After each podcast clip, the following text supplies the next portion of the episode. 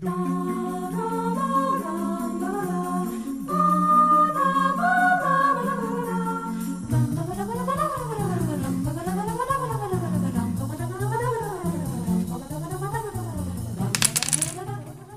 一点点辛辣，给生活一点点治愈。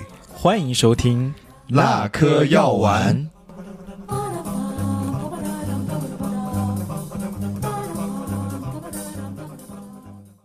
，Hello，大家好，我是国庆劳动节刚忙完，终于有空来录播客的李乐。国庆劳动，这是我的劳动节。哦哦哦，这是你的劳动节哦。好的好的。嗯，大家好，我是最近还在忙着找工作的大牛。大家好，我是最近跟对象开始尝试姐妹相称的，没有，并没有了，并没有了。蛋蛋蛋啊，蛋蛋啊，要重录吗？不要紧，不要紧，无所谓。啊，OK。好，本期我们聊的什么话题呢？本期我们聊的就是刚刚我已经有所暗指的姐妹相称。哦，嗯，讲讲我们在通讯录圈里边当中，大家喜欢姐妹相称的这个现象，以及这个现象背后的一些社会方面的问题吧。嗯嗯。那本期我们好像不是三，只是三个人在录音哦。啊，对，本期特别特殊，这是我们第一次邀请到了嘉宾和观察员，我们不妨来介绍介绍这两位吧。呃，嘉宾呢，今天是请到了我的对象啊，他是有这个姐妹体质的，跟我们本期的主题也是比较契合的。那他自己来打个招呼吧。Hello，大家好，我是 Leo，我是李乐的对象。然后我是啊，国庆八天过了八天姐妹生活的 Leo。哇，八天姐妹生活，天哪，天哪！对，所以就是今天很 很很开心能够加入这个话题。对，说这个还有点愧疚和抱歉哈，但是要谢谢 Leo 的姐妹们陪他度过这个完美的国庆，谢谢他们。哦，因为你工作没有办法陪，对吧？你你也有一群直男直女陪你哈。OK，呃，Speaking of 啊，就是今天还有一个特殊的观察员，这观察员现在在厕所里边，就是我的对象哥哥啊。不过一会儿看他能不能给大家打招呼吧。OK，那我们就开始讨论这个问题了吧。呃，就首先就是因为我有好多直男朋友，经常会问我，就是你们这些通讯录为什么不好好说话？因为大家如果说看一下这个微信的聊天框里边，会发现他们在问你什么什么问题的时候，跟你确认一件事情的时候呢，很多通讯录会说素，然后呢，呃，或者是会说什么惹啊啊，对吧之类的，就觉得好像通讯录就没有办法好好说话了。大家是不是也有这样的体验？嗯，我有诶，但是我觉得我身边的直男或者直女朋友，他们他们不是就是抱着一个批判的态度在问这个问题，他只是好奇，嗯，他会觉得说，为什么你们的这个语言这么的五五花八门，对不对？对，嗯，但是有些时候好像感觉不同的圈。在用同一个词语的时候，比如说我们在说“素”的时候，会引起一些直男直女圈的误解。比如说今天中午在听了一个故事，李友要不要说一下 啊？对，这个故事是来自我姐妹的一个故事。然后就是大简单来讲，就是她就是因为平时说素说太多了，然后 有一次呢，她就回家，然后跟她妈妈就是要吃晚饭的时候，然后她妈妈就说：“哎，你爸今天晚上虽然不在家做饭，但是他。”帮我们做了饭，然后呃，然后他就回了他妈一个最好素，然后他妈回的是 他妈在回他说，他说嗯，素菜很好，应该有素菜吧，我也很喜欢吃素菜。对，然后素这个事情就这个事情就变成一个 变成一个很好笑的笑话，然后被他截图发在我们那个姐妹群里面，真的是笑了，还挺有趣的，笑鼠笑鼠。哎，你们会你们觉得这样的风潮，比如说说说素啊？这样的语言风格是从什么地方来的？嗯，我听说是淋雨，但是因为我不是一个淋雨的专家，所以说大家有知道的吗？说有总嗯电视剧啊、媒体啊，还有网络词语。我看到是网上有一个短视频，它是泰国传过来的，传到国内的。他是一个中文的老师，老师然后教那个泰国的学生，然后那个老师就问他，我说问他说，哎，你是那个泰国人吗？他本身是在学中文，但他中文说的非常的不标准。他本来想回答说是，然后说成了树，对，然后大家都觉得很搞笑，然后这个视频就被流传到内地了。然后大家觉得这一下子就火起来了，就觉得很有意思。嗯啊，哎，但我觉得很奇怪，既然它只是一个完全无差别的泰国的视频，嗯但为什么是被通讯录这个群体先捡起来的呀？哦，因为那个泰国的那个学生，她就是好像就是一个姐妹，哦就是 就是一个 gay，你知道吗？她在说那个树的时候很妖娆 哦啊，对，老师问她你是泰国人吗？她说树就很妖娆，对对对，就一下子火起来了嗯。啊。我了解是这样子的，但我觉得好像除了树之外，还有其他的，比如说像什么尊都、假都啊，什么惹啊，还有什么东西来着？我我也不是淋雨专家，我觉得姐利奥会不会有没有什么关六注？有是不是？我觉得现在嗯比较红的就是你说的这几个、欸，然后之前的话，嗯，还有什么薛薛呀，啊，对，种薛薛哦，对对，类似这种。但我觉得，就是你刚刚回答刚刚蛋蛋那个问题，就是我觉得它来自它的来来源，我觉得应该到处都有，只是嗯我觉得通讯录这个群体，它其实跟搞笑这个这个。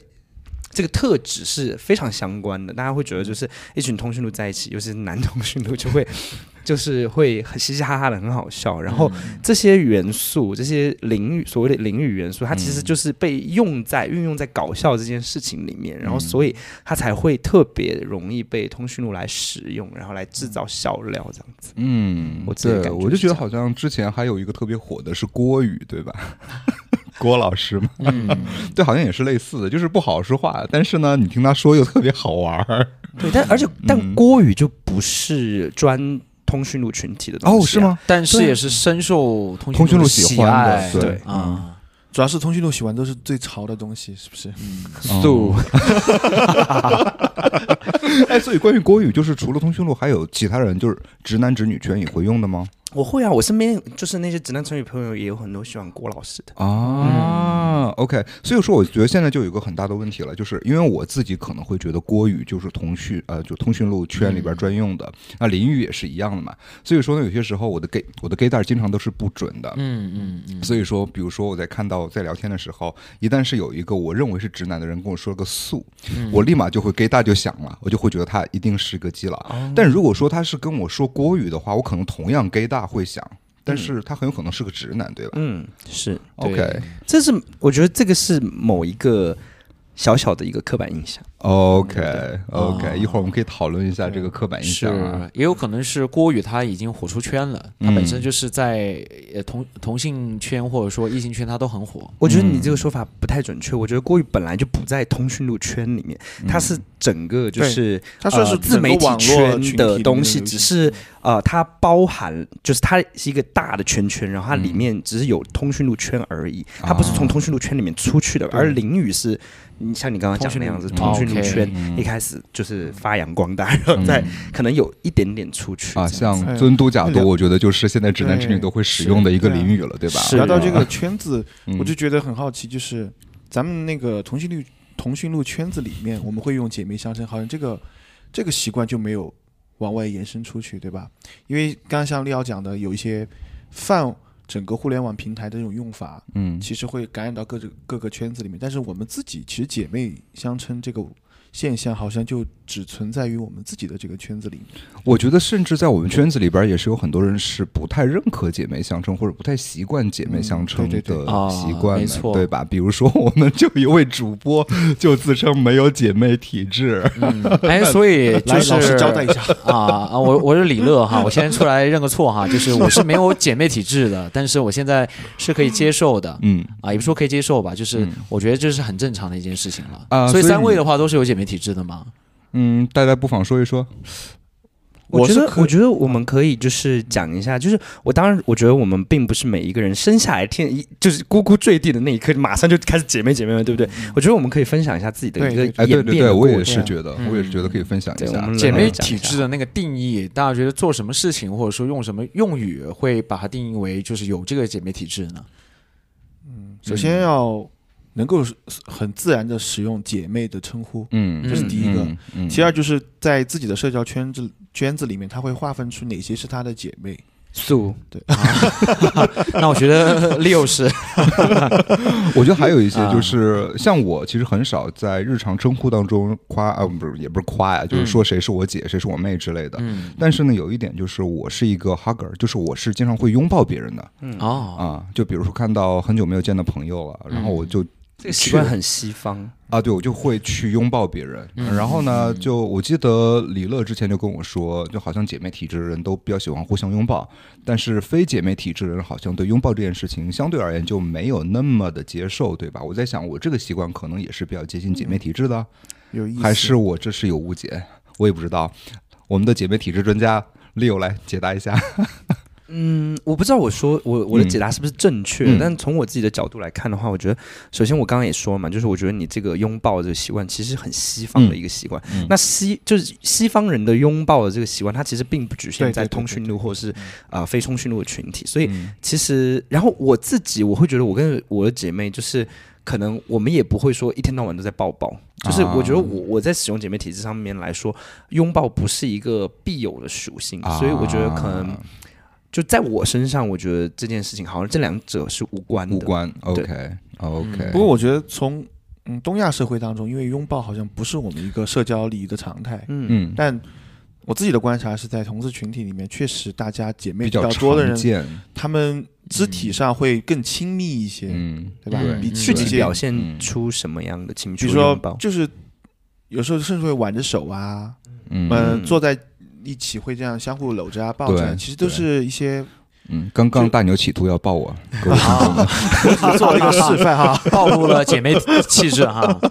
但是我觉得就是比如说勾肩搭背，像直男的群体，他们也会啊。但是不会相拥吧？像比如说啊，我我们想象一下哈，就是像你们三个在酒吧里边喝酒，然后等我，然后我到了之后呢，我肯定就会去抱一下 Leo，去抱一下大牛，可能不会抱李了，对我观察出来了，呃，对吧啊？哎，就是这样子的一种体质，就是因为我知道李乐可能比较介意呃姐妹相称，可能我就会保持一过度的，点点，对在他看来比较过度的一些肢体接对我就会可能会稍微你都会这么觉得吗？克制一点，嗯。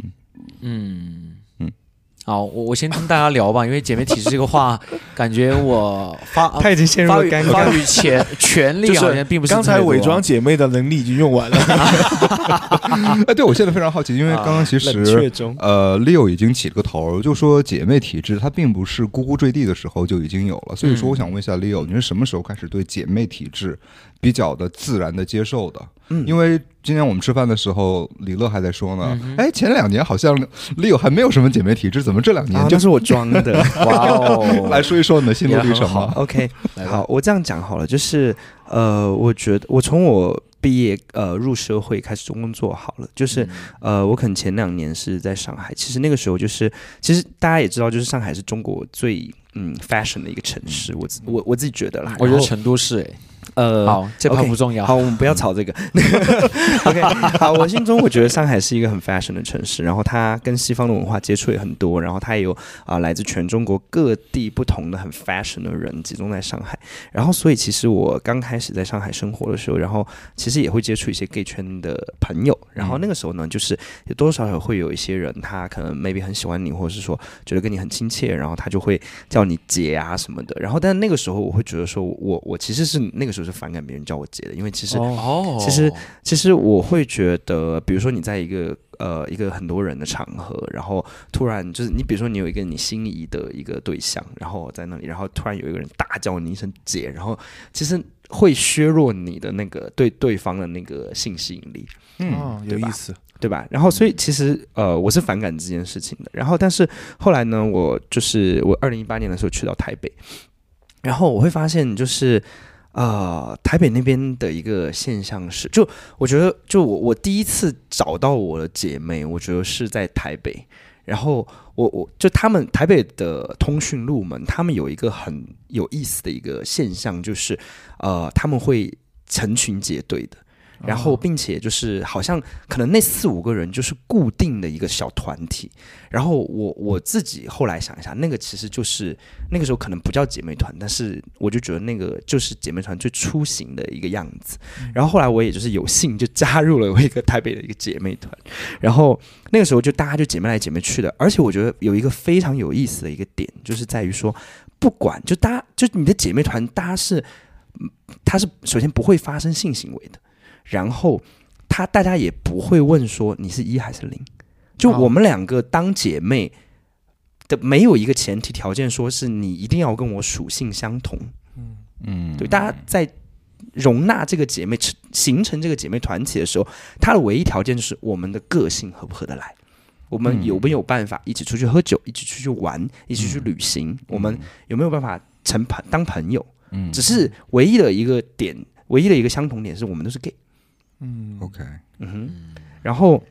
所以在呃台北的这个经历之后呢，然后我自己就是迅速的跨入了姐妹这个大门，然后后来我又发现，就是呃，其实因为通讯录的原因，然后你的姐妹其实她可能来自于各行各业，嗯，然后所以你是可以从这个姐妹体制当中获得很多很多的福利，然后就比方说呃，我随便举个例子，就是比方说有一个姐妹她可能是就是做航空业的，嗯，然后可能她 maybe 她她的那个航空业有一个什么。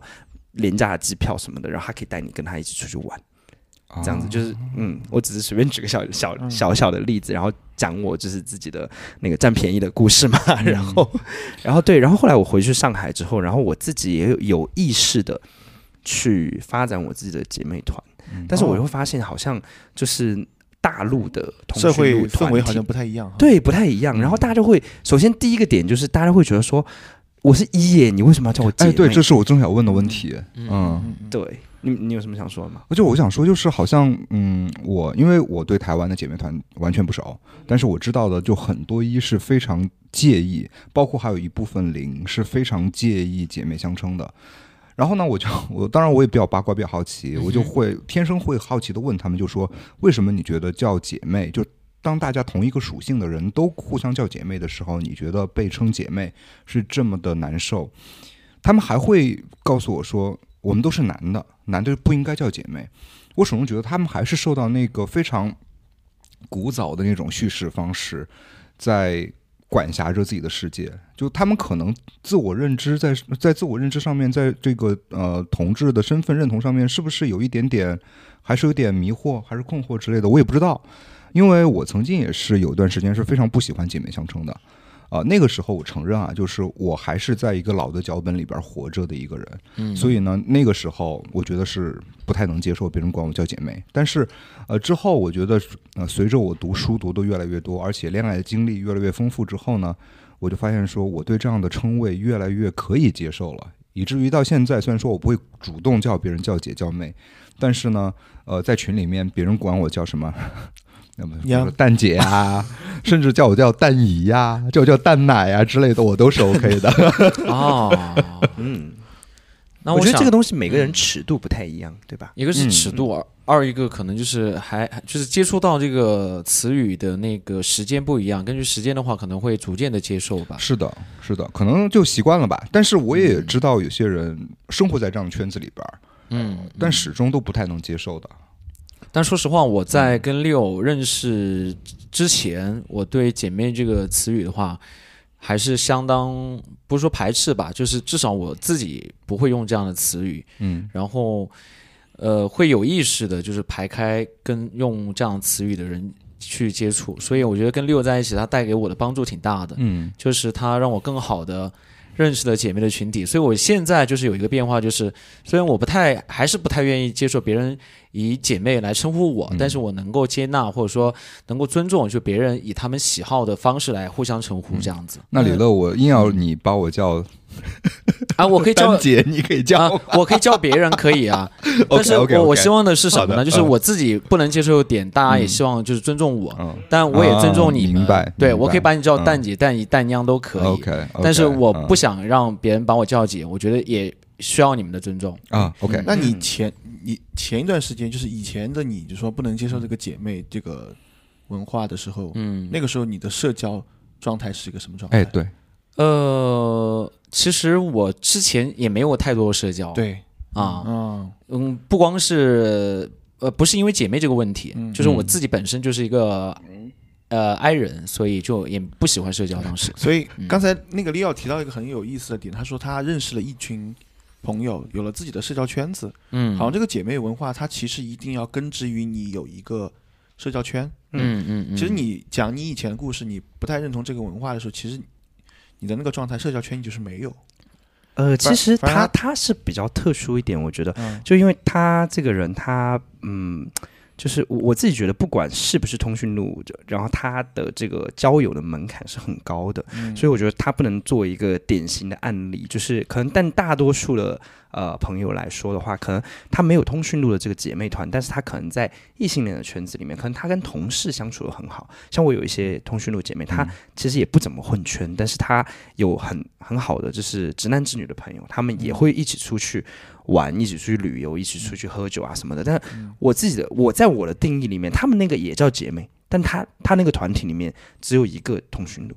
对吧啊，其他都是直男或者直女，对吧？对，其实我觉得，我我我刚刚想了一下，就是在我们聊这个过程中，我想了一下，就是我觉得在我自己那个定义里面，其实姐妹就是朋友、好朋友的一个同义词。嗯我会觉得，我觉得姐妹，我不会限定你说你一定要是通讯录或不是，嗯，或者说你一定要是一，或是一定要是零，都不是。嗯就只要我们合得来，然后并且我们能够在我呼朋引伴的时候，你能够出现在我身边，然后我们一起可以去做共同的一些事情，嗯然后我觉得这就是我的姐妹。因为所以对于我来说，其实我也有直女的姐妹，对吧？我甚至还有直男的姐妹，嗯嗯嗯嗯啊嗯嗯嗯嗯，对吧？在我 的定义里面，她是我的姐妹，我们两个不会发生性关系。在她的定义里边呢，你是她的，就是他会把你当做姐妹相我不 care 啊啊，OK，对啊所以说，OK，我的理解就是姐妹团这个东西，其实更多，比如说像刚刚 Leo 说我要组团的时候，更多是从自己的角度去出发来定义别人。那至于别人是不是把我当姐妹的话，我其实觉得不是那么的重要。对也就是称谓不太一样，只要我们俩的关系是亲密的，我们这个团体的关系是亲密的就好了。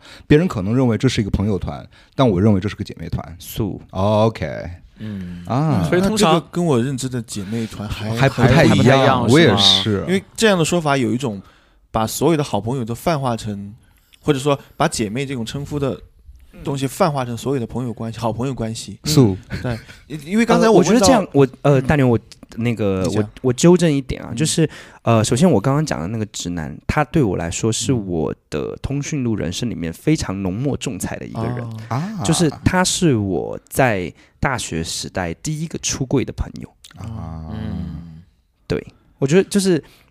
首先就是他是特别的，然后他一定要是跟我的通讯录人生是有关联的，我觉得他才会变成他是通讯录友好人士，首对先他是一个，嗯，对是我觉得就是像能够完完完全能够接受这个姐妹相称，然后有这个姐妹体质的，他们反而不会去抠这个姐妹的字眼，他们会就是哎。好伙伴啊，能够玩在一起的，就是叫姐妹，但是反而是不能接受，然后不能以姐妹相称，没有姐妹体质的人会去抠这个字眼，啊，对，但是会有一些泛化，就是让我们本身没有姐妹体质的人，嗯。对于姐妹这个词语就更难理解了。对。嗯，如果泛化的话对，对对我来说好像是有一点，因为我和李乐嗯其实还是以前还是很像，我也是没有那么认同姐妹文化，嗯。但我的社交圈子慢慢认同姐妹文化，其实是跟我接触到了更多的同同性恋群体好朋友，嗯。才开始慢慢认同的。嗯。其实我以前也有好朋友群体嘛，比如说直男啊、直女啊，对。嗯。但我完全不会有姐妹的那个感受，对。只是好朋友而已。但现在是随着我接触的同性恋圈子里面的好朋友越来越多了，我发现这个姐妹文化应该是在这个圈子里面慢慢长起来的。嗯，我觉得我觉得我们说的是两件事情，嗯。就是那个姐妹虽然她都是姐妹，但是我刚刚前面讲的那个可能比较广义一点，然后你刚刚后面这个其实也是有的，就是限定在通讯录圈子里面的这种姐妹文化，它是另外一个东西，一个是 A，一个是 B。嗯，我的理解是可以这么来理解，就是其实 Leo 所说的，就像我刚刚所说的，就是我的这个姐妹团或者姐妹圈是从我的角度去出发去定义的，但是大牛的所所说的这个姐妹团，嗯。更多是互相认为彼此是姐妹的这样的一个情况，对。对吧？嗯。要有一个相互确认的状态，就是我们知道我们彼此是姐妹。嗯，这很重要。嗯嗯，嗯哎，但是我最开始就可以用这这个通讯录还有一个名词叫基友嘛，对嗯对对。基友的话，我是完完全全可以接受，从一开始就可以接受的。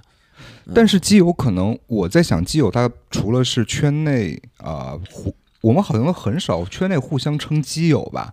我觉得基友更像是一个词现在已，经已经已经过去了，过去对了，对对对，我我我跟你已经是从们说一下圈外的人看我们圈内的人所用的一个名词。我我来讲一个，我嗯觉得我在大学时代我觉得非常有意思的一件事情 OK 就是呃，大概在就是时间大概在二零一一年到二零一三年中间吧，那个时候嗯其实“基友”这两个字非常非常的流行，就是嗯它。基友原来本身是指 gay 嘛，对不对？对。但是其实那个时候我在读大学的时候，我的室友其实其他三个都是直男，然后但是他们之间也彼此会称基友，然后当时、对，然后嗯当时那个大家在毕业的时候，其中有一个直男就说：“他说其实他说我们之间的关系，他说最早的时候叫好朋友，然后后面我们熟了之后叫兄弟，现在有一种新的叫法叫基友。嗯。你你有没有发现，其实异性恋的圈，就是异性恋的人，他们其实没有太排斥同性恋的东西。嗯，对吧？哎，这个我至少在存说呢疑，这个我也讲完对你先讲，对，至少在这个词上面，我觉得他们没有排斥同性恋的东西，对不对？嗯那反过来就是，我觉得我我我觉得他刚刚讲到为什么他能接受基友这个词，但是不能接受姐妹。那基友跟姐妹有什么区别呢？就是一个我觉得是异性恋是不会用姐妹的，但是基友是啊，就是就是通讯录是会用啊不不，异性恋不会用姐妹，但是会用基友。嗯。嗯。啊，但是通讯录呢，它会用姐妹，也可以用基友，所以说呃，基友它可以使用的范围会更广一些，对的，也就是说可接受的人群会更多一些，我是这么来理解。嗯。我自己的感觉是，我觉得姐妹加上了一个性别化。是的，啊，它有性有个女字，对，有个女字，为什么你不能嗯接受？就是为什么你你可以接受你性向的多元，而不能嗯接受自己性别的多元呢？对，因为接受嗯性别确实比就比困难一些，在我看来，嗯。嗯嗯，所以我可以这么来理解吗？就是，哦，又回到刚刚李乐说的啊，嗯就是李乐一开始其实不太能够接受姐妹相称的，嗯但现在你觉得就是别人互相怎么称，然后比如说我让你来称呼我嗯为姐的话，你也是 OK 的，有没有可能会有这么一天？你嗯觉得，哎，你被称为姐妹，或者是你会主动的去称自己为姐或者妹之类的，对你来说也是 OK 的呢？因为这是一个怎么说呢？这是一个演化的过程。你现在走在第二步了，有没有可能你会往第三步走呢？嗯，我觉得有可能的。嗯而且我想问一下，就是在听的这些听众朋友，嗯就是他们真的从内心出发的话，是喜欢就是以姐妹相称的吗？我我觉得大家可以在留言，什么叫做从内心出发喜欢？就是主动要求或者说主动想让别人称呼嗯你以姐妹，还是因为本身我们在这个圈子里边，姐妹文化本身可可以拉近对，就是之间的距离，对吧？？对，那如果从这个角度来讲的话，我觉得反正我也不排斥啊，我也是可以接受的，那、嗯那就可以接受。嗯但是从内心本质的那个内心出发的话，我还是更呃喜欢就是以哥们儿啊这样的来称呼、啊哥们儿吗对对对哥们儿，Are you sure？哎，那你至今为止有你觉得圈子里有人叫过你哥们儿吗？比如说有过哎，有比较少，比较少，但是是有少。嗯，那他他的那个对姐妹的文化认同吗？呃，还是没有这个概念？已经是蛮久远的事情了，因为最近啊三年跟六在一起之后，接触的全是姐妹。对，啊，我我我是觉得，就是我还是觉得，就是呃，无论是姐妹也好，兄弟也好，我觉得大家如果不把那个性呃性上的二元，然后看的太。就是分得太清楚的话，哈，去介意这个事情的话，那其实无论叫兄弟还是叫姐妹，其实都差不多，都是 OK 的，无无所谓的。对。对对对，但是我自己有一个观察，就是即便是那些不认同姐妹文化，甚至排斥娘文化的人哈，嗯同志里面，嗯，他们也不会用兄弟来称呼你。那他称呼我们。们怎么互相称呼啊？老公，啊，但是他们会接受老婆吗？，对，老婆啊，但老婆有女字啊他不会称自己为老婆，他会称对方为老婆。啊，上次咱们那个沙龙不是出现一个非常特别的同志同友吗？嗯，他说他把所有的零都叫为老婆，他说还找老婆。哦，他自我认同是一个一嘛，他觉得他 OK 他是当老公的人，他在找老婆。哇，他是一个完完整整活在异性恋框架里面的对是一个同性，是所以对是你，看他们，他也不嗯。会在他自己的那种框架下去叫哥哥弟弟，嗯他也不会，嗯。他不会用这个东西来称呼，嗯。还是用的异性恋那一套嗯。老公老婆来称呼。好，那现在我有一个可能比较尖锐的问题想要引出来了，因为刚刚既然大牛已经说到了所谓的娘文化，所以姐妹相称必然是和娘文化绑在一起的嘛？大家怎么看？我是认同的。你是认同的，嗯对吧？也就是说，不娘的那些通讯录其实是不适合放在姐妹的称谓这个语言范畴当中的。呃，我觉得这个认知的话，还是要从自己目前的内心出发。嗯就是你如果能够接受、你认同这个事情的话，那就可以；嗯如果你自己目前还做不到、不能认同的话，那就尊重别人就可以了。，OK。我想，我觉得用“娘”这个嗯。字，也许我们可以把替换成女性气质吧，女性气势，对。这样听起来好像就更没有攻击性一些。，OK，就是我是觉得同性恋嗯。群体，特别是男同性恋群体里面，嗯。其实大家天然都有一种更拥抱女性气质的这样一个特点，嗯，只是有些人接受的比较呃广一些，有些人接受比较狭窄一些，对，或者还有一小部分他嗯完全不接受这个东西。嗯所以用姐妹、呃、用姐姐妹妹来称呼彼此的话，其实跟我们自己这种身份比较能够接受自己女性气质嗯有关系。我觉得嗯嗯那些完全拒绝这个称呼的人，他或多或少对自己的男性气质其实比较坚守一些。我觉得，在我观察看起来，啊，因为毕竟呃，Leo 之前在台湾，也在呃上海啊，还有在成都，都是有自己的姐妹团。那你能不能说一下，在这几个地方有没有什么区别？姐妹团大家对比如说女女性气质的一些看法啊，或者接受程度啊，或者她们自己在行为举止上面的女性的这种气质的程度，嗯有什么区别吗？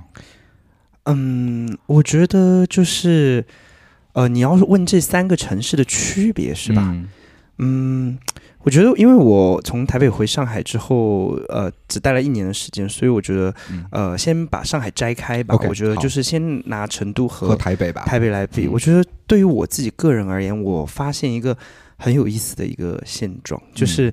呃，因为我自己本身就是也没那么的阳刚，然后所以的话，所以的话就是，但阳刚现在是个贬义词哈。对就是贬义词，也不要这么说，就是也没那么的阳刚，所以呃，我会发现，就是我以前就都是单身状态下，就比如说我在那个 A P P 上面去认识人，然后嗯大家看到我的照片，或者说跟我线下见面之后的话，嗯在成都大家会会默认我是零。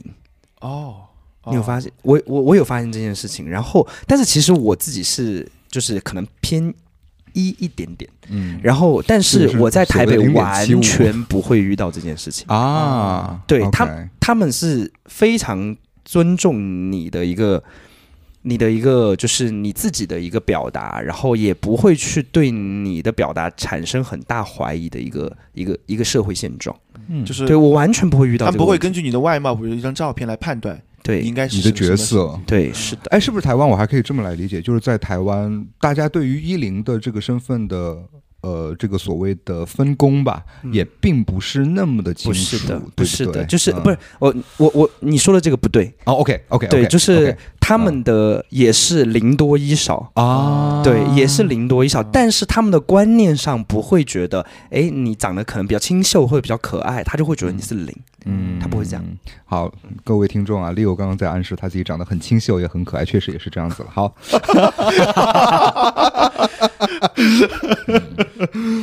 啊，所以。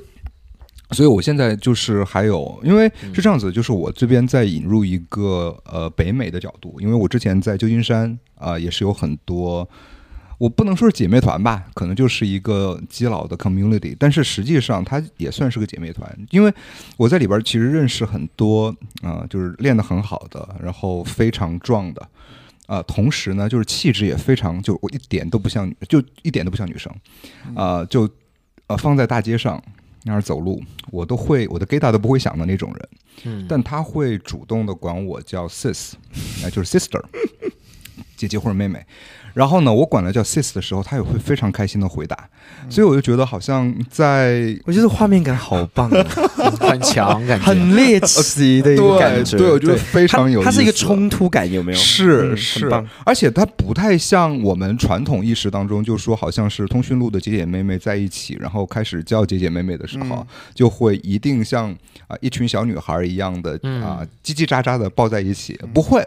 他就非常像个直男一样的，你就感觉他想想要跟你说兄弟，Hey bro，但是呢，他出来那个单词不是 Hey bro，而是 Hey sis，所以我觉得非常有意思。就是我感觉他们对这个，我们也我也呃，就是为了录这个节目嘛，我也给这个朋友写了一个 email，然后他其实跟我说，就是我觉得这算是一个社交当中的 icebreaker，就是我们在聊天的时候一个破冰的东西，就是其实我称你为 sister。称你为姐妹，是一种身份的是一种身份的认同。然后其实就是我告诉你，我跟你是一类人，我们是同一个社区的。它并不代表性别，而是代表我们是属于同一个群体。对，嗯，哦，好哎，喜欢这你这个观察，嗯这观察，因为之前我也问过一些其他朋友，就是在他们自己的，其实同性恋本质是还是一个偏小众少数对嗯边缘少数群体。我就问了一些，比如说 A C G 圈子、动漫圈里面，他们有没有一些特别的自自己才用的称呼？也有，嗯。就是什么酱，哎，对对对，这样对吧？这样对，还包括他他讲的，还有摇滚圈子里其实也有，他们有一些嗯彼此用的、互相称呼的外人不知道的一种称谓，嗯。所以用姐妹相称，我觉得可能跟这种跟我们自己所处在一个边缘的群文化群体当中有关系。我们需要用这种语言来彼此确认，嗯。嗯，它首先是彼此确认，其次就是嗯。我们会找到那种归属感，嗯，这个归属感又跟安全感又对挂钩，对，嗯所以姐妹这个东西为什么会在同志群体里面这么流行？哎，那如果我们因因为不同的群体，它会都有不同的这个圈小圈子的称呼嘛？那这个姐妹的话，也相当于是信息的识别对一个过程。对，哎，那如果这个样子，如果就是比如说通讯录所有的人都有一天全世界都接受了，那嗯会不会姐妹这样的词语就会慢慢消失掉？因为就不存在信息的识别了。不知道啊，可能在一个理想的国度当中，比如说同性恋和异性恋完全都没有任何差别的时候，嗯，有可能这个称谓就变得没有那么重要了。嗯。当然，那是个理想状态嘛。当然，但是说实话，就是从我因为我是学语言的哈，从语言学的角度上来讲，一个理想状态是我们这样一个特殊的，也不能说特殊，一个不太一样的群体呢，应该有我们属于我们自己的语言上面发明的一套称谓的符号，而不是用一个传统的称谓符号来互相称呼。嗯嗯嗯。嗯，我觉得，我觉得我们好像没有必要去聊一个绝对理想化的社会，哎因为其实你你看现在西方国家，甚至是同婚通过的这些国家，它也不是那个绝对理想化的是国度，而它还是有那个反同群体也很多是吧？对对，其实我觉得我们没有必要去聊那个大同社会，对，嗯。那我们刚刚讲到信息的识别，那为什么非得是姐妹两个词呃这个词语呢？好像你如果说是信息的识别的话，有很多词语都可以代替。你可以举个例子吗？呃，当然最终的话可能刁难你啊啊，比如说刚刚的基友对吧？啊啊！很早的时候也流行过，但为什么被姐妹取代了？因为基友它已经不再有标识，呃对不再有辨识度因为“基。友”这个词已经从这个群体当中泛化到破圈了所有人了。对现在直男直女他们都用，对包括我刚才问了一下那个拉拉群体嘛，他们也称好基友。对，今天我跟好基友一起过生啊嗯。什么，他们也这个基友这个词已经完全不属于这个圈子里独有的词了，所以它不够有独立性，它不够有识别的性。了解，因为你想，直男之间也可以用好基友称呼。嗯。那我今天去见个好基友，到底是真正的基友呢，还只是好朋友呢？嗯他不带，他不具备那种特殊性了。对，所以我刚刚讲到，如果有一天你像六的话，他有直男的姐妹，嗯，对吧？有一天我们所有的人群都以可以以姐妹相称的时候，那姐妹就不代表这个信息的识别了。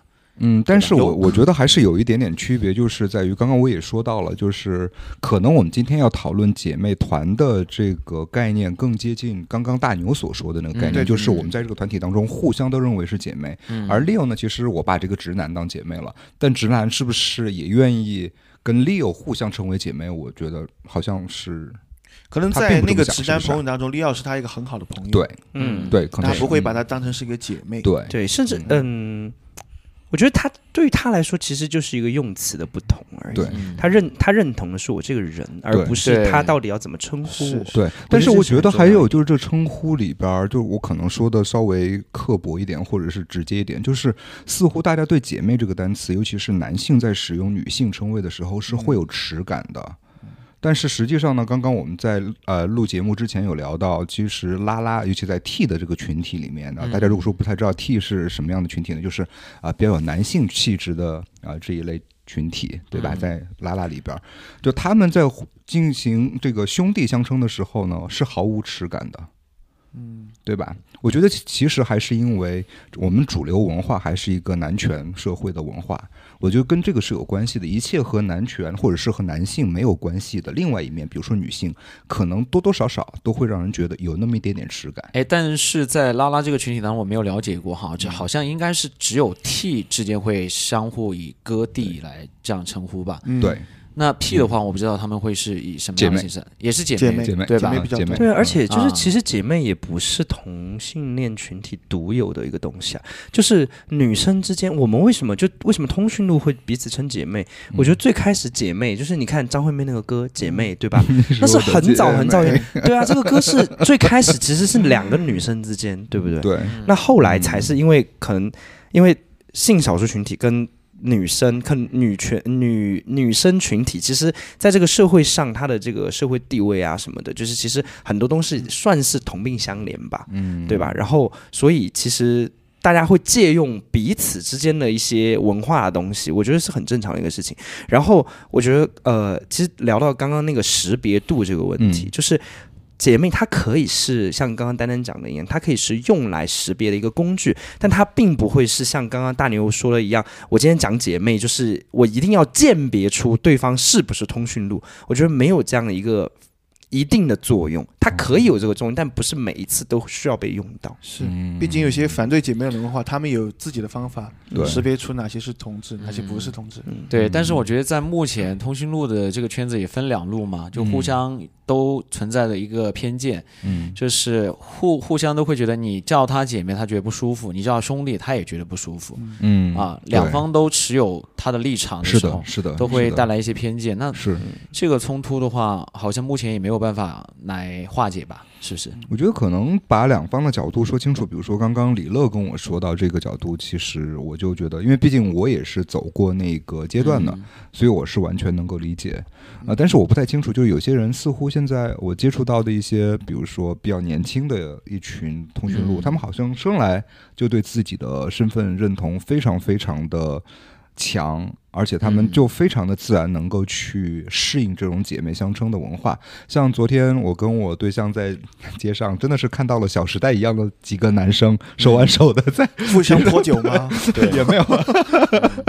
然后真的，我就觉得他们对自己的身份认同是非常非常接受的。对，因为我我是强烈的感受到，比如说我在四年前，我还是以这个哥们儿兄弟著称的时候，嗯，大家提到就比如说我们那一群朋友的话，提到姐妹啊啊，就会觉得。啊，呃，好女性化呀，都会有一点，都会觉得是一个他们那个群，对，对他们那个群体。哎，我不是。而最近的三年当中，我更多的是姐妹这个群体来相处的时候，会发现姐妹这个群体对于那些以兄弟之称的这样的群体，也会有一些些说啊啊，对，就是会比较，对对对，会比较排斥那种直男气质。对对对，我觉得这是一个冲突，然后我觉得就很需要化解，因为本身大家。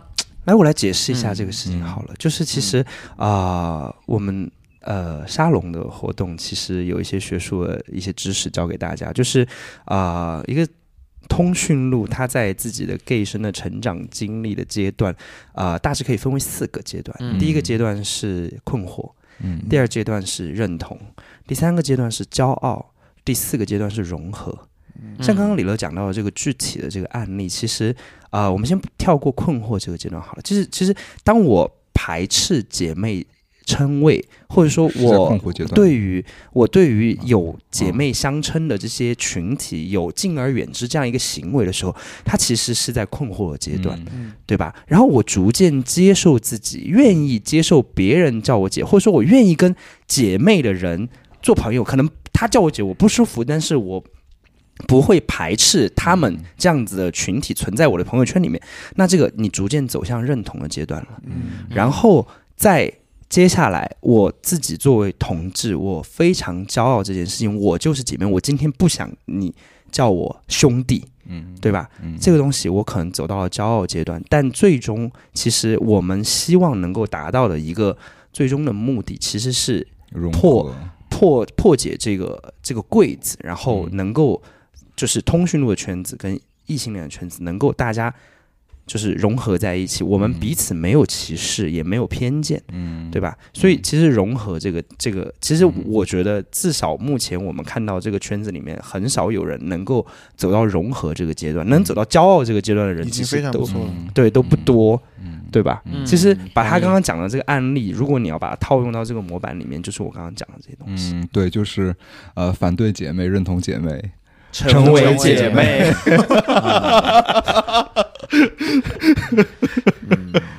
对吧？嗯，所以李乐现在还是处于在呃第一个阶段和第二个阶段之间，我可以这么来理解吗？就是一点五环，怎么来说呢？我觉得你说成为姐妹，我现在也不排斥，但是嗯我还是觉得，就是如果你以另外一个名词来称呼我的话，我会更更更舒服一些。OK，嗯，对对对。我觉得他算进入认同嗯，大多数都进入认认同的阶。对。段，对因为如果不认同的话，我也没有办法跟 Leo 就是大家的好姐妹相处嗯。这么融洽，对吧？嗯。就他们平常喝酒的时候，我也就相处得很开心，嗯。对，也觉得大家很有意思。嗯。啊、对，但是在这个圈子里，我的一一个小小的观察就是，好像即便是同志群体里之间的好朋友，好像也不是都被划分为姐妹这个圈子，对吧？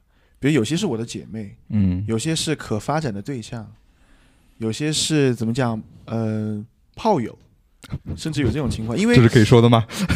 可以说啊，因为因为我之前听听听到一个嗯很有意思的说法，就是说，嗯、如果有一个男生是我很喜欢，我也很渴望跟他有一些浪漫关系发展的话，我很很反对我的姐妹在我面前，在他面前叫我姐妹，是。这样会削弱我的性吸引力。哎，对，这也是我刚刚记下来了。这个是个非常有意思的对，我有些矛盾哈。呃嗯，对，你像姐妹如果是一个非常包容，大家都可以融合进来的，但是其实我们在使用当中也会有一些区别，嗯。嗯哪一些是可以自由的、随意的叫姐妹，哪一嗯。些在某一些对象面前你是不能叫我姐妹的。嗯嗯，所以我觉得这个区别非常有意思。所以这就是我想问的一个问题，正好我想引入这个问题，就是所以我们所谓的这个姐妹情深、姐妹团也好，呃，是不是大众媒体上面经常说的，其实这就是塑料姐妹花呀？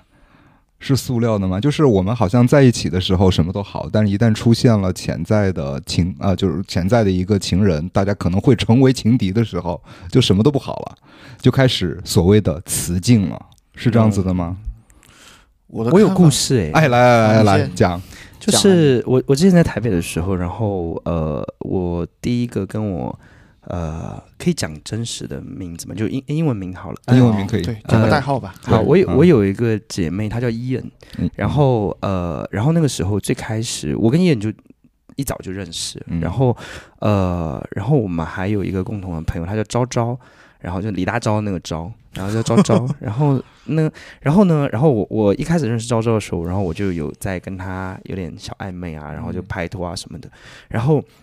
后来就是可能一个月，就是我自己的习惯是，就是如果我们暧昧了一个月之后，我们都还没有进一步的一些关系的确认啊什么的，我可能就会选择抽离我自己。嗯然后，但是我在做了抽离这个，就在抽离过程当中，我就发现，哎，好像伊人有对昭昭好像也有一点点的那种情愫，情愫的感觉。嗯然后，其实我做的事情是我有推他一把，或者说我有去把他们两个撮合他们两个。，嗯，所以我觉得我做这件事情，我觉得我我跟就至少从我内心出发，我觉得肯定不是塑料姐妹。嗯，就是我觉得我也是希望他们两个彼此能找到更合适自己的人吧。嗯，对，就可能之前我我会摒弃掉我之前的那些东西。OK。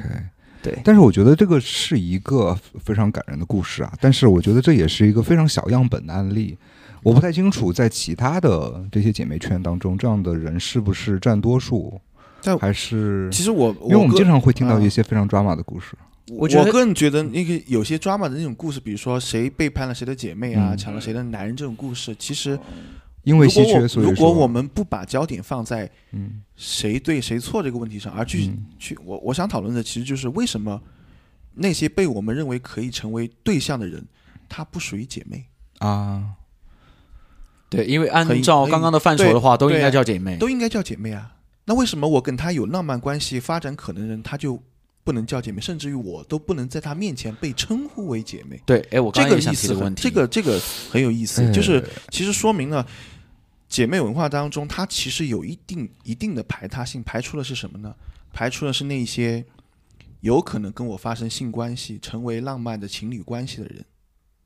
嗯，其实我回答你这个问题好了。首先，我觉得我的对象不会成为我的姐妹，嗯，就是这个在异这个很性群，有意思。这在异性恋群体也是这个样子的呀。就是假设我今天是一个直顺性别嗯。嗯直女好了，嗯我我自己的姐妹是女生，或是偶尔 gay 都可以，但是我的我去我们 girls night 的时候，我会就是跟我的对象是有划清一些界限的，就是说？可能你你是作为顺性别女性，对，不管是就都可以。就是我今天我可能有一个姐妹的 party，、但是我可能就是会觉得说，我对象在的时候，我会是跟我对象相处的那个样子，而只有姐妹的时候，我可能是跟我姐妹相处的那个样子，都是真正的我，我没有在演戏，但是只是我的不同的面相而已。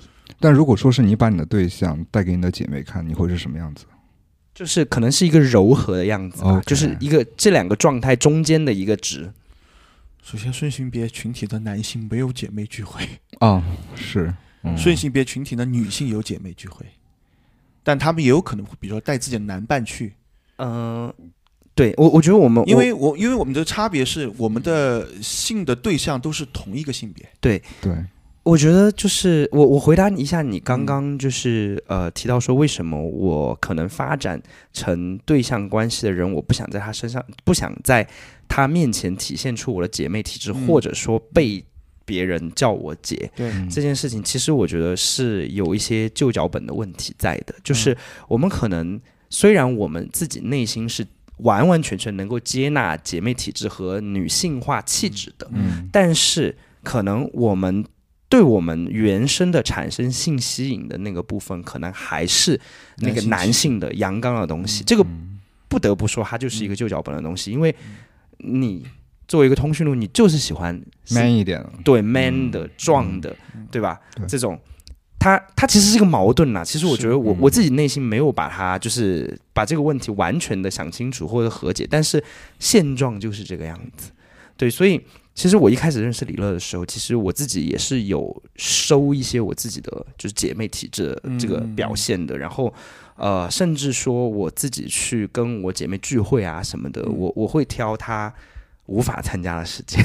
哦，有意思。小心机。但我觉得这个东西很普遍，对是吧，或者说我我会就是我我会跟我就是姐妹去聚会的时候，然后她们说：“哎，你对象今天怎么没来？”我说：“对啊，我今天来做自己了。就是那个更多元的你，对不一面，不姐妹面上的我。哦，嗯对，有意思，有意思。对，这个我要插一点，我觉得就 Leo 还挺厉害的。如果是换做另外一个人的话，可能在之前我完全可能接受不了，可能就没有办法到确定关系那一步。但是因为他，我真的改变的特别特别多，但我觉得这是一个好的改变嗯啊。嗯，谢谢 Leo。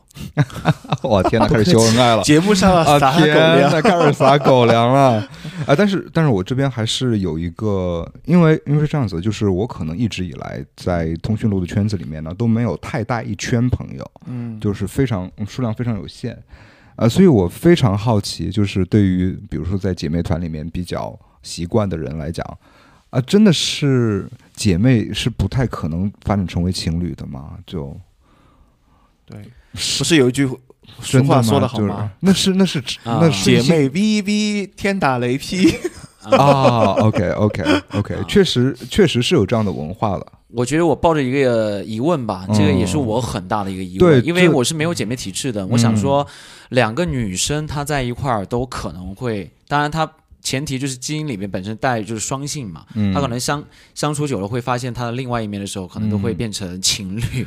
因为我生活当中有有有自我认同不好的人，嗯。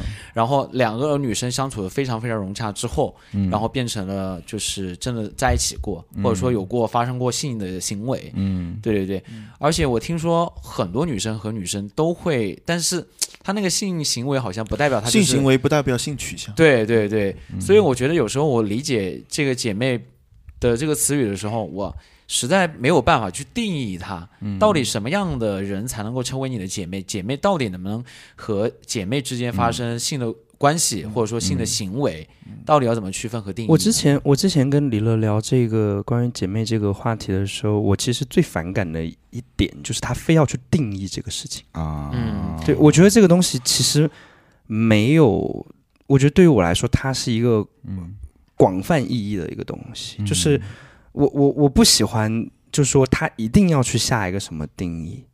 对，嗯这个这个可能，我觉得这是我们两个彼此对于事情理解的方式的不同，就是没有对错之分，但是呃，这个定义对我具体自己来说指的是我不想要对定义姐妹的定义，对吧？呃，我为什么会想要有个定义呢？因为如果他有了定义我之后，我我才好更好理解，好理解，我也想要学习这个内容，因为你要理解我们那种从很直男的人走过来的路程当中，如果我们对一个东西都摸不清楚它到底是什么东西的话，包括我这种不直，男的人，我也是，我需要一个比较我们就会准确一点的定义。惑。，到底因为要怎么做？因为其实我想举一个例子，之所以会问这个问题呢，就是我不知道大家有没有看过一个 Netflix 哦还是 HBO 我忘了，哎 HBO 的一个美剧叫做 Uncoupled 突然单身，讲的是四十岁以上，你你看你们这个小年轻儿啊都不看啊、就四十岁以上的老男人，他突然就是在恋爱十七年之后就突然被分手的一个故事，里边有个配角是这样子的，我跟大家说一下这个小故事啊，就这两个配角呢都叫 Jonathan，然后他们是在一个局上面同时喜欢了一个非常非常性感的猛男，嗯，啊，同时喜欢上了，而且都跟他们去勾，呃都跟这个猛男去勾搭。然后这个猛男呢，把他们俩都拒绝了，然后他们俩就像个小丑一样在那边，然后就就开始聊天，互相安慰，哎，然后发现说，哎，好像哎彼此好像还是有那么一点感觉，有那么点火花的，然后就决定在一起了，并且呢，自己代孕之后还啊生了孩子之后还结了婚。啊，所以我在在我的这个脚脚本当中，我认为就是他们既然都非常喜欢同一个这个呃男性，那他们可能我们这么来归类的话，就是姐妹了，对吧？但是姐妹就是在一起了，所以说这是我的脚本太旧了，还是这个故事不可能发生，还是其实姐妹之间是可能会产生情愫的？他们认识，他们是认识的，就之前是就是姐妹认识的，对，就是对，哦。嗯嗯。所以我我回答吗？啊，来来来来，我想听一下 Leo 的见解，谢谢，我也想听。因为我们好像三个在这方面都不行。呃，首先我觉得，呃，你讲的这个应该是白人的故事，白人的故事嗯。是白人的故事，呃，我觉得我没有嗯。到非常，我觉得我我觉得我了解亚洲的 gay 文化，我觉得嗯。还算比较深的，但是嗯。白人那边，我觉得他们可能他们比我们更不设限，对，嗯，我觉得他们比我们更不设限，所以，但我我也不太好从我的角度去评论他们，可或者说去臆断他们为什么会发生这个现象。那我觉得我可以推荐大家去看一个，就是呃。那个一个一个一个一个电影叫《Bro》，就是哥们儿。哦哦哦，对对对，我看过，我看过，对对对，我觉得有点。像你讲的这个故事，嗯就是他们之间都很不设限。就是我第一次看到的时候，我也觉得很 shock，就是我会觉得啊，怎么怎么会这个样子？就是可能姐妹之间也可以就相互的发生一些。嗯那，我觉得他们，我觉得我只能就总结为说，他们对于我们的这个，就他们相较于我们来说，对于关系的那个尺度更不设限。嗯那呃，我觉得我回到最开始你提的那个问题，就是我姐妹之间可能发展成情侣吗？或者是说，呃，我们原来是 P 友，可能会发展成姐妹吗？我觉得都是有可能啊的。，P 友发展成为姐妹有这个，对，就在我身上发生了。很多是吗？对，其实 就是 科科知道，就是、呃没有，就是我们放眼普罗大众，其实呃，P 友发展成姐妹，其实非常非常常见。对对吧就是大家为什么会这个样子呢？就是因为首先第一就是。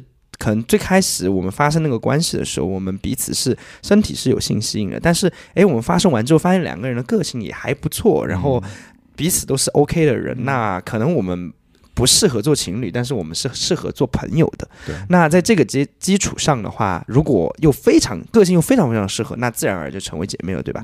那我们重点来说一下反向，好了。对对，好，反向就是如果已经是姐妹了，能不能成为对象呢？那其实本身我身边的朋友最近也是有发生一些类似的故事，但是我不能讲是谁。哦 OK 呃，大概大概情况是这个样子的，就是嗯、我这个朋友呢，他就是我们本身一一一群朋友嘛，然后但是呢，其中有一个很帅啦，然后呃，也是就是我们可能标准的，就是通讯录审美下面的一个帅哥这样子。然后我的一个姐妹呢，她她本身就姐妹的条件也很好，然后呃，然后本身大家都相安无事，就是都是以一个姐妹的一个状态，就大家沟通上面也是姐妹用语啊，然后什么就是完全都是 OK 的。但是呢，她突然有一天就跟我倾诉说，诶，好像我在跟他接触的这个过程当中，我会觉得有一点点不的对，有一点点小心动的感觉。然后我觉得其实这个东西也是可以发生的，闭嘴，让他讲。这东西也是可以发生的。但这个这个事情发生的前提，我觉得是他并没有完全的把那个男生，就一开始他就没有完全的把那个男生当做姐妹，画到姐妹的这个圈圈里面呢，他可能画了一半。对吧？他会觉得，哎，你这个人很有姐妹体质，我可以给你当姐妹，但是我也没有完全斩断我们俩发生，啊、就是演变成一个情侣关系的一个机会，所以，呃，就是这件事情就是发生了，嗯对。好那我再补充一下，那我想说，一开始就斩断的这样的机会，后期跟他深入再了解的时候，难道就不会再开启了吗？啊，在我这里不会，我觉得，我觉得说实话是这样子的，因为我听到很多，就我真的是，毕竟。哦，我都活了这么多岁了啊，我听到非常非常多的故事，都有同样的一句话，就是我跟她姐妹这么多年脱光了都没有任何的性欲。我听了不知道多少遍了这句话。那很多人走过很多年，脱光了也没有性欲啊，情侣在一起。对，嗯哦，就是不管是姐妹嘛，对不管是姐妹还是情侣，走了那么多年因为走过性去了都的那种没有了。哦那个新鲜劲过去了以后，它必然会走向这么一个过程。嗯，对嗯对，倒确实也是。但是问题在于，他们一开始就没有互相看到过彼此的身体，就已经对身体不好奇了。因为你对身体的那个性的吸引力，其实它它它其实本来就是一个非常快速、非常表层的东西。哎，所以，两个人，你比如说相嗯处了很多年，比如说朋友，其实你偶尔看到对方身体，我也不会觉得有任何悸动，因为你太了解这个人了，他已经成为你生命的一些好的朋友、嗯好的好的姐妹也可以。但说实话，我觉得我好像就我不知道你们身上是不是这样子，我觉得我就是这样子的。嗯就是比如说我看到一个才认识的朋友在沙龙里边儿才认识一个朋友，那我自己第一个反应就是 click 一下，就脑袋突然一下点一下啊，这个人应该可以成为姐妹。就是姐妹，哦就对他就不可能有任何的性的欲望了。然后这个人，我觉得哎，有可能可以约会一下，记住啊。然后这个人，嗯，算了，呃，就就见一面就可以了。我立马就会打标签，咚咚咚咚咚打标签。你这个有点像是对我的那个前面那个提问的一个呼应，就是好像性吸引力、性吸引力就一瞬间的事情，是判断能不能快速成为姐妹的一个分水岭。哎，一是个标准是是，确实对我来说是，但我不知道对你们来说是不是啊？对我来说没，如果像利奥解释的那个嗯。呃定义的话，没有信息零的，嗯。很可能就会，如果这个人还不错，大家又聊得来，嗯。人嗯品也不错，那很可能就会成为姐妹。我觉得我的判断是，就是当然基于我单身的那个条件下哈，嗯。就是我我我那个 click 只会是判断他会不会跟我有，就是有可能跟我发生性关系，啊。或者说我有没有可能跟他发展成对象。但嗯我没有跟他沟通过之前的话，光是一眼我无法判断他会不会跟我成为姐妹。啊，呃，我觉得为什么我不太确信，就是你断定这个人跟你是姐妹之后，就不会再发生任何的关系，或者说不会成为恋人这件事情，因为在我身上，在很早期的时候，我出现一个一个一个情况哈，可能也是因为我没有姐妹体质才会发生这样的情况。好，我讲一下那个情况，就是我认识一个人，然后呃，一开始完全没有性吸引力、嗯。啊，可能彼此都没有，嗯。但是我们在一起成为朋友了，嗯。我不会说，哎，嗯，不可能成为恋人之后就直接把它化为姐妹那个群体，嗯。我没有姐妹这个选项，我只有朋友这个选项，嗯。懂我的意思吗？嗯。所以我们做了两年朋友之后，发现，哎，我好像对他是有一些特别的情愫在里头了，啊，哎，所以我当时，哎，要不然就想跟他试试看，对对对，所以我们最后有相处两周的这样的一个时间，啊，所以，所以天上在打雷，所以。你是兄弟好吧？那兄弟 不是姐妹，所以我觉得这个，你看姐妹这个文化，你说姐妹之间能不能发生这个关系，好像好还是因人而异。你个体的那个这是决定，而不是说你打上了姐妹的标签，你就说她们绝对不可能，嗯。对吧？还是个体的。嗯，没错，嗯，我这边其实还是有一个故事可以跟大家分享一下，因为我突然想到这个故事，就是我上海的两个朋友现在是一对，嗯。呃，上海这两个朋友以前都是我在啊、呃我在读书的时候的，呃，同一个学校同一个院系，只是不同年级，嗯。嗯，当时他们真的就是姐妹相称那种。然后呢，后来因为一个男生就同时喜欢上了一个男生，嗯嗯当然嗯两个人都没有得到这个男生啊，啊、最后就呃闹得非常不愉快，就相当相当于变成情敌了，然后就很多年都不联系。啊、后来毕业之后呢，两个人。都跑到上海去工作，然后两个人呢都 非常有意思。就读书的时候，大家都知道学生妹嘛，那个时候学生妹，我喜欢这个称呼。就也也不健身，然后呢就特别就把头发染染特别的多姿多彩，然后头发本身也很长，就非常的招摇。然后后来呢，可能发现，哎，好像这个通讯录的圈子的审美开始变成，哎，向熊靠近的时候呢，他们俩都纷纷的选择，有双双的选择，呃，出家健身，然哦后留寸头，然后留胡子，然后真的是过了几年，到现在都毕业了十几年了嘛，啊、真的两个人都变成优熊了。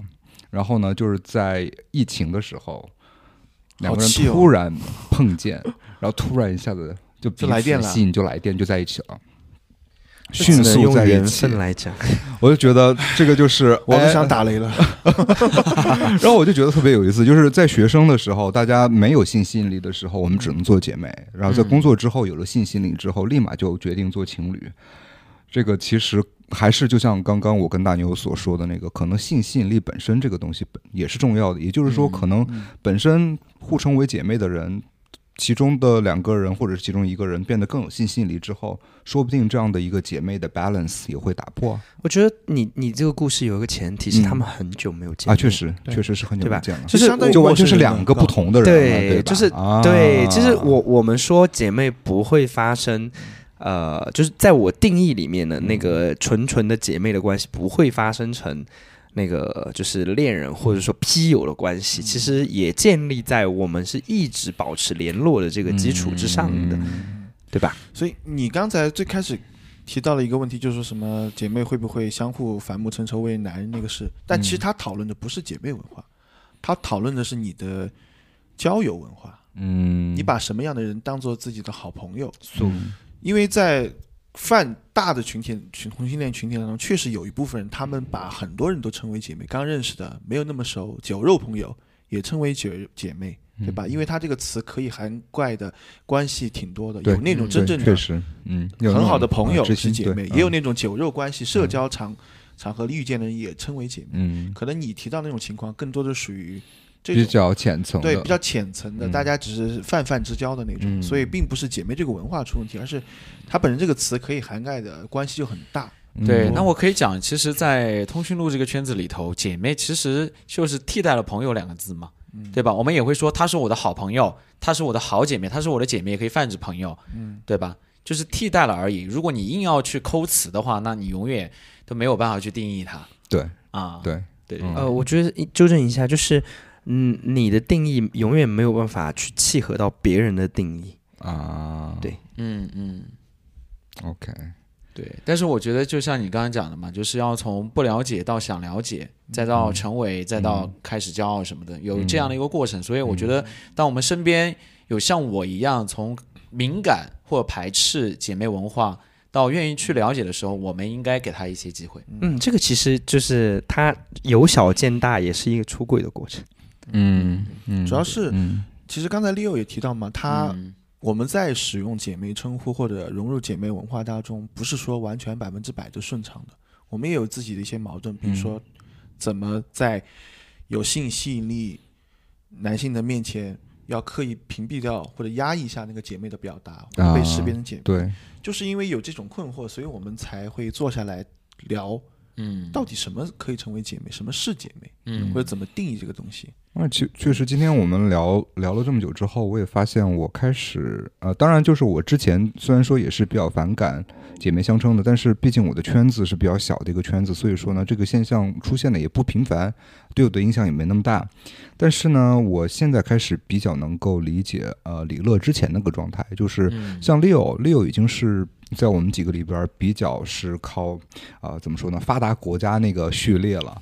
但 Leo 其实国家有什么关系？就 一个类比，对一个类比，呃，就 Leo 刚刚也说到，即便是这样子，还是会受到一些旧的脚本的牵制和影响。嗯，所以我觉得，可能这个旧的脚本多多少少，就可能对于那些不能接受姐妹的那些人来讲的话呢，可能影响会更大一些。嗯对我们来说，也不能说没有影响。嗯所以我现在也开始能够去理解，啊、这种旧的脚本对于一些人来讲的话呢，确实影响更大，要给他更多的时间来去做这个过渡。嗯，嗯，对，嗯因为我觉得语言的使用其实潜移默化的表达的是你这个人对这个词语所涵盖的东西的理解。对，为什么有些人他坚决不用，就说明嗯他不认同那个东西。对，他用他就一定会有原因。嗯，也像李友刚刚所说的，就是对这个词语大家的界定和定义不一样之后，那我们使用的习惯也会随之改变嘛。对，反而比如说嗯我们在座的四位当中，有认同特别高的一点的对姐妹文化，嗯有人对姐妹文化认同还在处在探索期的人。嗯我们把这个东西摆出来聊一聊，聊得清澈一些，可能我们听众当中对这个东西有困惑的、有想法的，有可能会激发一些他的一些思考。对，我觉得这个就很有意思。嗯，对，嗯，也希望你们如果听到这个地方对姐妹文化这个东西有想法的，可以给我们多留多多留言。如果说你们有什么故事的话呢，也请在留言区里边给我们讲述一下你的故事吧。嗯，对，对，我觉得这就是录那个播客每一期主题的意义嘛，嗯，因为它针对我们四个人的性格，包括对姐妹的这个认可度都是不一样的，我们，对应到的其实就是跟我们一样的通讯录，嗯。嗯，对吧？对他们会听进去的，他们嗯一定会跟我们四个当中其中一个会有共鸣，嗯，然后慢慢的其实收纳到别人的意见或建议的时候，然后再提升嗯。啊，就会越来越好。对嗯。对，哇，天哪！我最近我最后我可以想嗯。分享一个我最近的一个姐妹小故事。哎，好啊，好好啊，好啊，就是我们前两天就是我们姐妹团，然后呃虽然缺了一个，但是其他一起，然后去重庆玩，嗯。然后呃对，然后我们就是有一起在就是家里面拍一组那个玫瑰少年的一个照片，嗯嗯。然后我们就是有。拍好一个同组照片，每一个人都是就是呃裸上身，然后拿一个玫瑰，然后拍一个那个就是有一个可能有点杀气的眼神的那种照片，然后最后我们一起把它在呃相近的时间，然后发到朋友圈，然后每个人的配文也是《玫瑰少年》的一句歌词，然后我觉得这件事情在我心中我觉得暖暖的，就是嗯。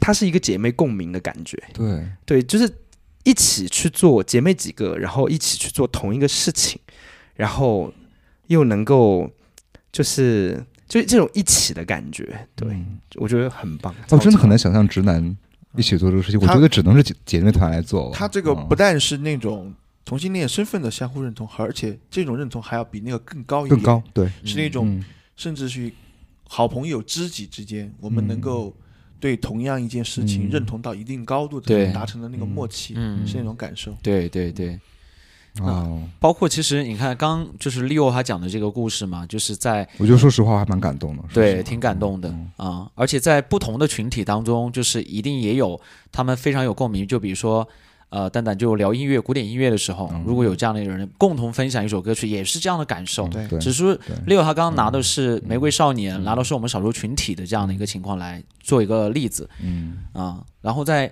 把那个范围放大一些，还是讲刚刚那个，嗯。就是罗翔之前讲过嘛，我们永远都处在偏见当中，嗯，我们一辈子在消除对他人的偏见。对，啊，少数群体的偏见、嗯。地域的偏见，嗯还有这个呃种族的偏见，甚至对自己的偏见。对对自己的偏见，对对对，嗯哇，一下升华上去了，哇哦，好棒啊！啊！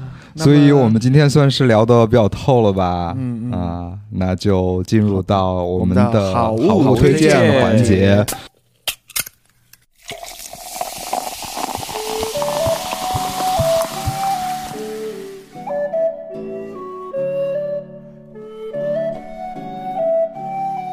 那么这次谁开始？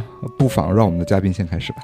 啊，我先开始六 呃，因为我就这一次嘛，所以 推荐不一个哦。啊。真的不一定，真的不如一定。果如果观众朋友觉得我就是喜欢我的话，然后给他们施压，让多让他们多邀请我来参加博客的录制。OK，好，呃，我推荐的是呃，可能我这个推荐针对于成呃生活在成都的朋友，不管你是学生也好，还是你是工作的朋友也好，都 OK。呃、目前是在呃成都青羊区这边啊、或者是锦江区这边，然后我们是有呃一个同志沙龙的活动啊、推荐给大家。我我我们主要的话是做同志情感的呃一个聊天形式的一个活动，线下的面对面的，每一次是有啊二十到三十个朋友伙伴一起来聊天。我们针对的这个主题的话，会是有三个维度的。第一个维度的话是自我认同与出柜，第二个认同呃第二个 维度的话是啊、恋爱能力的提升，然后第三个维度是啊、谈性说爱的这个维度。那啊、如果有兴趣的话，可以啊、留言，然后我们把那个就是联系方式联系方式提供给大家。嗯对，对嗯，我们也把而且呢一些具体的信息写在 show notes。对，而且呢，说实话，如果没有这个沙龙啊，就不会有这档播客，对对不对？对因为对呀，我呃，大牛。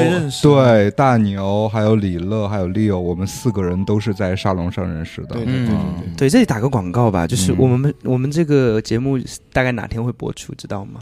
还不。看那个剪辑 OK，好，我们因为那个 国庆国庆期间，就是沙龙的呃工作人员们就是有休一个长假，所以下一次沙龙的时间会在十月十四号。，OK，，十月十四号，好的，好的，记住了。嗯。嗯，嗯，好，李乐，好，那我就推荐一下那个马东，我们之前很多朋友都看过他的那个《奇葩说》，啊，对，他们米未制作的那个团队，我觉得非常厉害。嗯。然后乐队夏天已经播出第三季了，然后今年最新一季的话，我我每期然后都有在追，然后觉得非常感动。然后里边就是无论是乡村的小镇青年，还是迷笛的音乐学院，就每个人每个人的那个乐乐乐手的那个身上都洋溢着不安分的那个灵魂。嗯，我觉得对于我们现在很多大的城市在努力工作的这一群人身上，很多有迷茫的地方。那如果大家去看这一档节目的话，我觉得相信你会看到一些特别感动的地方。我看每一期我大概会哭五次吧，哇，天哪，他一期的话大概有几个乐队，然后每个乐队身上都有他特别独特的地方能够打动到你。他有介绍每个乐队是怎么形成的、组成的，嗯然后他们都在一直坚持自己相信的部分，然后一直执着的在追求。我觉得能够这样坚持的人，追求自己喜欢的人，真的会让我心生敬畏和感动。所以我看这档节目的时候，也看到了曾经就是追求梦想的那个自己。我就觉得，如果你现在有迷茫，或是有呃找不到自己的话，那你可以去看一下这档节目，不光有好听的音乐，说不定也会在节目当中找到自己。嗯，好棒，很有意思。嗯，那那大牛，好，那今这一期呢，我给大家推荐的一个好物呢，是一个组，也是一个组织哈。不过呢，他们是负责做呃城市旅行还有户外旅行的一个呃户外组织，叫 Trick and Track。嗯呃，他们是由两位女生一起建立起来的一个户外组织。然后我自己呢也亲身参与过两次了，体验也很好。嗯嗯、可以给提呃给那些喜欢户外或者城市运动的一些朋友推荐这个组织，他们的组活动还蛮有意思的，因为他们的户外有一个特点，就是去那些小众的，然后呢。用他们自己的话说，野生动物比人多的地方，哦，哇哦，驴友对对对对对，会偏向更野趣、更自然一点的，不会去那种大众的景点的地方。都是当天来回吗？嗯、看情况，也有那种三天四天的也有，啊，具体要看他们自己做的这个活动是怎么样，可以选择你对自己。喜徒步的这个能力，它是有要求的吗？比如说有他们会给他有那种难度分级，比如说一哦。颗星、两颗星、三颗星、四颗星啊，嗯嗯。贴心。嗯，具体的那个信息我也会贴在 show notes 里面，给那些喜欢户外的运动的朋友提供一个选择吧。哇，OK，嗯，那好呢，我就推荐一个，我先说一下吧，先我先说一下，就是最近我在朋友圈里面经常会说我读完了几本书之类的，呃，这些书怎么找的呢？就是我想推荐一下。啊，可以说是我们隔壁嘛，也不能说哈，因为他做的太好了啊。另外的一档播客叫做《纵横四海》，啊，这是 Melody 他啊做的一个节目，就是真的是完完全全一个人做的。那他也是读了很多的书，在他的节目当中呢，也会跟大家分享他对这些书的感想，而且会用到自己的一些亲身的经历。我觉得每期节目对我来说都是非常有启发性的，并且我们。呃，三个主播都非常喜欢听，我对象也是每天都被被我逼着听，啊，确实我们，呃，在听完之后也会进行非常多的讨论。我觉得这些讨论，啊，对我自己来说是一个非常好的体验。对于我们两个，呃，对彼此这个价值观还有这个呃世界观、人生观的探索呢，也可以找到更多的共鸣。呃，而且它里边最关键是，如果说大家不知道读什么书的话，它里边推荐的书都非常的好读。而且都是非常的能够给你一个不同的视角去看待这个世界的，所以说强烈推荐这一档播客。我再次重复一下它的名字，叫做《纵横四海》。啊，天哪！我这个没有几个订阅数我们这个小播客已经开始推荐别人的大大播客，人家都是几十万的订阅。我们这个叫蹭蹭流量、蹭热度吗？差不多，差不多。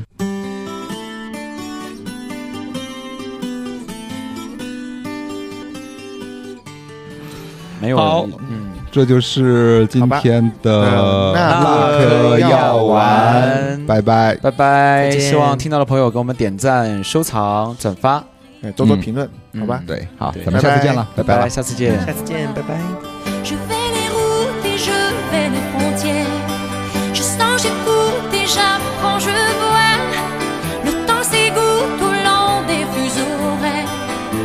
je donne, avais-je le choix Música